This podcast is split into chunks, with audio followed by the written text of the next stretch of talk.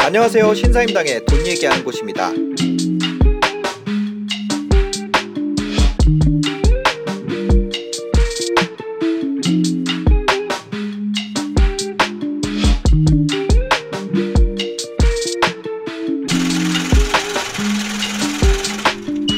싱글이다. 네네네. 싱글 청약 준비해야 됩니까? 어 해야죠. 해야 아, 되고. 싱글도 청약해야 된다. 네, 실제로 되신 네네. 분도 많이 있습니다. 네. 아 진짜요? 삼십 대 싱글. 그렇죠. 아 저는 싱글 아니에요. 저는 네.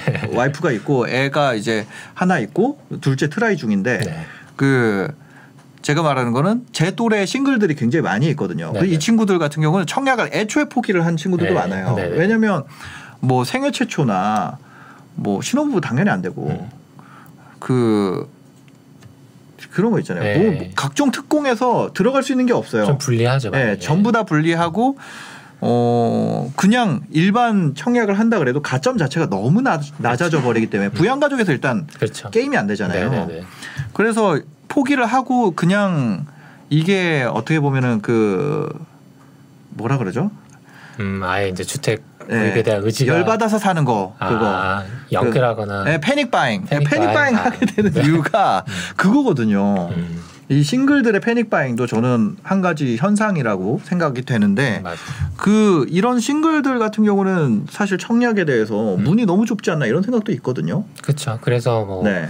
뭐 규제 그 제도를 좀 개편하겠다는 의지도 좀 음. 보이더라고요. 아직 개편된 건 아니지만 근데 네. 실제로 어, 제 주변으로도 싱글인데도 되신 분들이 좀 있어요. 아 진짜요? 네, 근데 그 말씀하신 그 이십, 삼십 대 싱글은 그 약점과 강점이 분명히 나뉘거든요. 네. 약점이라고 하면은 말씀하신 것처럼 자격 조건이 좀 불리하고 네. 자금이 좀 없죠. 그죠, 그죠. 한 삼천에서 많으면 오천 정도. 네, 네.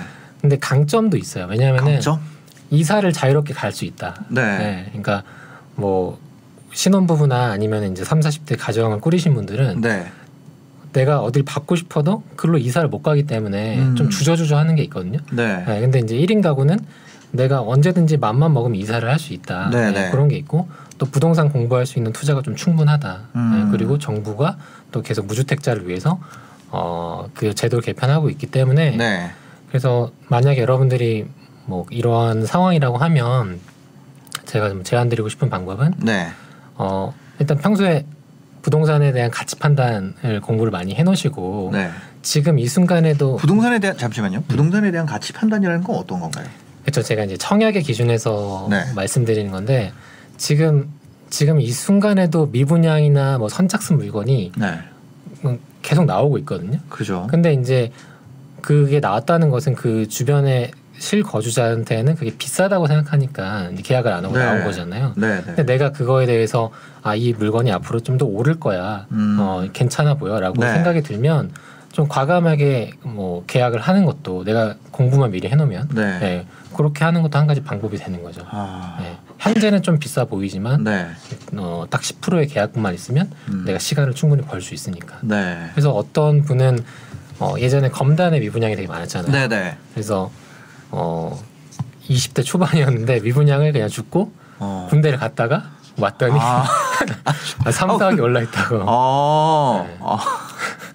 시간을 버는 거죠. 아. 야, 그 신용대출 받아서. 네. 아니 근데 지금은 사실 수도, 수도권 외, 외곽까지 굉장히 과열이 과열이라고 할 수 있어요. 이 표현을 쓸 수 있는 시장인데. 맞아요. 네. 그러면 이 상황에서도 여전히 싱글이 사놓고 군대 갔다 오는 게 그게 될까요? 그게 뭐 항상 통용되는 건 아니지만 네네. 이게 그래서 예전에는 이제 개념이 이제 실수 거주할 수 있는 집을 일단 네. 우선적으로 봐야 되는데 그 조금 좀 달리 좀 구분을 해. 집에 소유하는 개념을 좀 달리 봤으면 좋겠어요. 달리? 네, 그러니까 음. 소유의 집과 네. 실거주의 집. 아, 네, 그러니까 네네. 예를 들어 내가 서울에 직장이 있고 서울에 살아요. 네. 네, 근데 뭐 지방에 어디 괜찮은 단지가 나왔어요. 음, 네. 근데 그거를 내가 괜찮다고 생각하면 그냥 음. 사는 거예요. 어. 물론 내가 거기에 살 수는 없겠죠. 네. 하지만 어, 소유를 해서 네. 그게 시세 차익이 발생하면 어찌됐든 어. 차익이 발생한 거니까. 그죠, 그죠, 네. 그죠. 그래서 어, 전국으로 이제 투자 음. 시설을 이제 넓혀가지고 음. 그렇게 조금 해야죠. 일 인 가구는 특히나 네. 조금 발빠르게 움직일 수 있으니까 아, 그런 점에서 좀 유리할 것 같아요. 주말에 애 안 보고 내가 인자 갈 수 있으니까. 네. 그죠, 그죠, 그죠. 근데 저는 이게 전국구로 눈을 높, 넓힐 때 제일 빠른 방법은 그런 것 같아요. 어, 그 분양권. 맞아요. 그렇죠. 왜냐하면 그 정보가 모여 있으니까 네. 그것부터 하는 게 좀 그걸 기준으로 해서 좀 살펴보면 그 동네 이제 아파트 가격이나 이런 게 좀 눈에 들어오지 않을까 그런 생각이 드는데. 그렇죠. 분양권 청약이 네. 이제 상승의 신호탄이라고 저는 표현을 하거든요. 네. 왜냐하면은 어, 거기가 원래 뭐 다 주변으로 사억, 뭐 삼억 하는 동네인데 네. 갑자기 오억짜리 분양이 이루어졌고 네. 거기가 완판이 되면서 피가 어. 막 오천 일억이 붙으면 네. 그 신축이 구축까지 다 끌어올리거든요. 그렇죠. 그러니까 이제 분양권만 잘 살펴도 어. 그냥 일반 투자도 잘할 수 있는 거죠. 그게 올라가면서 근데 그게 예를 들어서 사, 주변 사억인데 오억 분양했는데 얘가 미분양되고 마이너스 P야. 음. 그러면 이제 거기가 침체 시장이라는 거를 좀 알 수 있는 거고. 그렇죠. 실수요자가 네. 움직이지 않으니까 조금 음. 전체적인 심리를 파악할 수 있다. 그렇죠. 그리고 분양권을 좀 기준으로 삼아보는 것도 좋은 것 같아요. 분양권이라는 그쵸. 건 결국 네. 사람이 정한 가격이니까. 그렇죠. 네. 어, 다른 건 뭐 시세라는 거는 형성되는 건데 분양권은 그 건설사가 그냥 정하는 거잖아요. 그렇죠. 네. 그러니까 그거를 좀 기준으로 삼아보는 것도 처음 투자를 시작할 때 음. 도움이 되지 않을까 네. 하는 생각이 듭니다. 네. 청약이라는 건 이거잖아요. 내가 가진 가점과 이 동네에서 당첨되는 가점을 비교하는 것. 그게 이제 청약 전략이 되잖아요. 그렇죠. 네. 그러면 신혼부부라고 하면은 계속해서 이제 어 바깥쪽으로 나갈 수밖에 없는 게 지금 현실인데 지금 얘기하신 건 지방에서라도 만약에 된다면 청약을 넣는 게 낫다. 네. 내가 서울에 세를 살고 지방에 청약을 넣자. 음. 어, 그것도 한 방법이 될 수 있다고 생각하시는 건가요? 그렇죠. 지금은 음. 뭐 아까 말씀드린 것처럼 네. 단순히 이게 실거주로만 보면 네. 바운더리가 굉장히 좁아지거든요. 네, 네. 근데 그런 분들이 굉장히 많으세요. 아. 내가 가점도 높고 조건도 좋은데 네. 내 집 주변에 어, 이 청약 단지가 곧 분양을 할 거니까 네. 거기만 기다리는 분들이 또 있거든요. 네. 네. 그래서 예전에 뭐 둔촌주공 음. 기다리시는 분들 되게 네네, 많았잖아요. 네네, 네네, 그래서 한 만 이천 세대 되니까 굉장히 많이 기다리시는데 음. 지금 얘기 나온 지 한참 지났는데 아직도 일반 분양 안 하고 있죠. 네네. 그래서 기다리는 것보다 먼저 당첨되는 것이 유리하다. 왜냐하면 어. 또 계속 시세도 오르니까. 네. 네. 당첨될 수 있으면 빨리 당첨되는 아, 게 낫죠. 하루라도 빨리. 네. 어 근데 이런 거 있잖아요. 그 아까 지방과 지방에 뭐 지방이라고 하기보다는 서울 외 지역에 어 내가 청약이 당첨될 수 있으면 넣는 게 낫다. 네. 어, 사는 거는 서울에서 내가 뭐 월세로 살던 음. 전세로 살던 어, 거주는 해결을 하면서 음. 그죠. 근데 이런 거 있잖아요. 너무 멀어지면 음. 이게 어떤 그 지역에서 사는 사람들만 청약을 넣을 수 있는 경우도 많이 있지 않나요? 그렇죠. 원래 네. 뭐 수도권 어, 수도권이라고 하면 인천, 서울, 경기. 네. 그러니까 뭐 인천 분양이면 서울하고 경기도 넣을 수 있고 음. 서울이 하면 인천하고 경기가 넣을 수 있는데 네. 그래서 말씀하신 것처럼 이제 지방이 서울에 사는데 지방이 분양을 뜨면 네. 신청은 할 수 없죠. 근데 다만 그죠. 아까처럼 좀 고분양가나 어떤 어떤 이유로 음. 그런 것들이 이제 나오면 네. 좀 이제 미리 공부를 해놨다라고 하면 네. 빨리 계약을 할 수 있는. 아, 네. 근데 예를 들어서 고분양가 논란은 네. 지방 같은 경우는 지금도 있거든요. 그쵸, 여전히 네. 어, 여기 분양가 여기가 이걸래? 네. 이런 거 나오거든요. 네. 근데 그런 것들을 내가 어, 그 동네 사는 사람들도 이거 비싸다 그랬는데 네. 내가 거기를 알지도 못하는데 가서 피를 주고 산다고? 네. 고분양가 논란이 있는데 네. 아니 단 뭐 피가 천이 천이라도 아깝잖아요. 그게 그쵸, 적은 돈도 아니고. 그쵸. 근데 그 전략을 지금 얘기하신 거잖아요. 그렇죠. 그래서 평소에 공부를 많이 하면 네. 잘 살 수도 있고 네. 잘 팔 수도 있는 거죠. 네. 어. 그래서 사실 청약 당첨이 돼도 네. 되게 내 되게 싸게 팔아서 되게 음. 허무함을 느끼시는 분도 많거든요. 아, 네. 내가 당첨이 됐는데 네. 피가 너무 조금 조금 네. 붙어서 네. 이 삼천에 팔았는데 네. 네. 그게 한 몇 개월 있으니까 몇 억이 돼버린 거예요. 네. 네. 네. 그러니까 청약에 당첨되는 건 물론 어렵지만 네. 당첨이 되더라도 이 물건의 가치를 음. 어, 온전하게 잘 파악하려면 네. 공부를 계속 꾸준히 해야 되는 거죠. 그 공부를 한다는 건 네.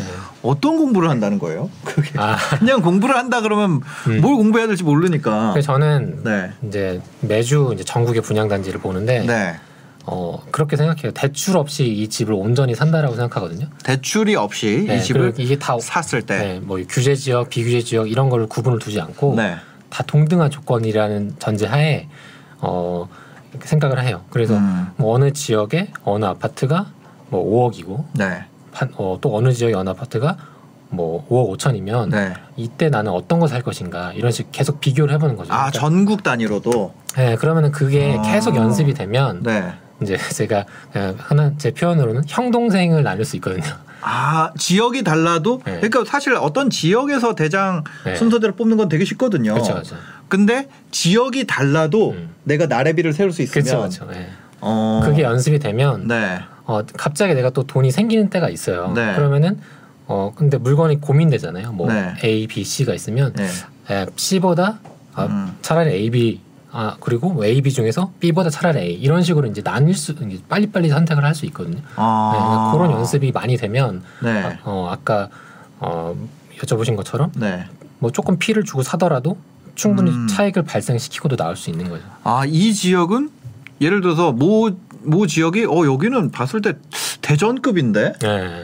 그러면 아 보통 그러면 인구가 좀 많이 기, 기 그게 되겠네요. 그렇죠. 뭐 광역시 어. 네. 위주로 좀 보고. 네. 아 하, 이런 식으로 또 전국구 투자자가 탄생을 하는구나. 이 정도 도시면은 음. 이 정도 도시 사이즈고 이 정도로 사람들 소비가 일어나고 이 정도 생산 시설이 있는 도시면 음. 이 정도 일자리 있는 도시면 아, 이 도시도 그 정도인데. 그렇죠. 여기가 십오억 분양이 됐어. 네. 아 분양되고 피까지 합치면 십오억이야. 음. 근데 얘가 분양이 뭐 팔, 팔억에 됐는데 고분양가 논란이야. 음. 그럼 이거 약간 기회로 본다는 그쵸, 거죠. 네. 아 그런 연습이 계속 반복되면. 네. 네.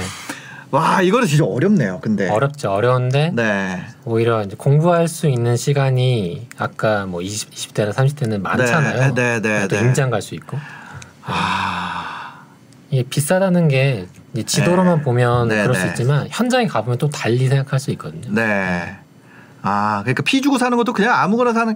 그러니까 이게 문제가 그런 거예요. 부동산 사야 된다. 막 그때 이천십육 년, 십칠 년 막 초반에 그러니까 막 진짜 막 아무거나 사는 거예요. 음. 그리고 돈 벌었다 그러니까 또 아무거나 사고 음. 이렇게 되니까 청약도 당첨되면 좋다 그러니까 또 아무거나 청약을 넣고 음.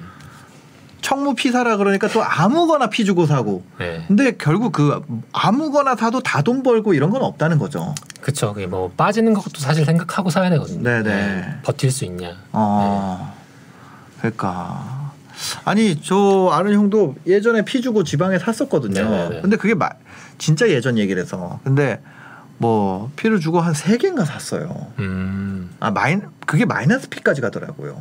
아 사고 나서요? 네. 그러다가 다시 이제 회복이 돼가지고 뭐 결국에 벌긴 했는데 음. 근데 그거를 막 마이너스 피 됐을 때 제가 막 뭐라 그랬거든요. 음. 그걸 왜 사가지고 근데 결국엔 제가 멍청이었다. 근데 그런 그런 거 보는 눈이 있었던 것 같아요. 그분은. 음. 어 맞아요. 어. 그래서 심리적으로 조금 네. 불안할 때 좀 과감하게 매수할 수 있는 음. 기회가 보면은 도처에 있거든요. 네네네. 네. 아 그거를 전국 단위로 순위 비교를 할 수 있는 정도까지의 눈을 가지는 거는 진짜 필요하겠네요. 그렇죠. 네. 근데 이게 뭐 한두 번 뭐 짧게 공부해서 음. 뭐 네.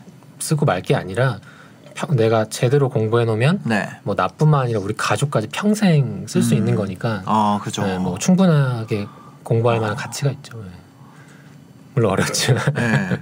과거 과거 가격을 좀 비교해 보는 것도 좋은 데이터가 될 것 같아요. 그렇죠. 예를 들어서 여기가 지금은 너무 과열 국면이고 어떤 지역은 막 올라가고 했는데 부동산이 잔잔하던 시절에 음. 실수요만 따져봤을 때 얘랑 얘랑 뭐 거의 전세가가 비슷하게 나갔고 음. 얘랑 얘랑 뭐 지역은 떨어져 있지만 음. 가격은 비슷했어. 근데 어 얘가 지금 얘는 십몇 억까지 올라갔고 음. 여전히 도시 인프라 사이즈 비슷하다면 음.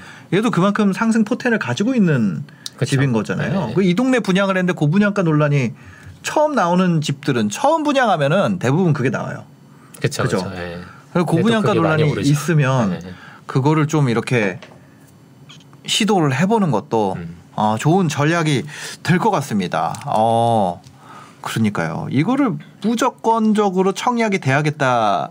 청약이 안 되면 뭐 이런 게 아니라 네. 청약 다음 마켓이 있다. 네. 그 여전히 유효하다. 네. 실수요자 입장에서는 세금이 아무리 올라가더라도 음.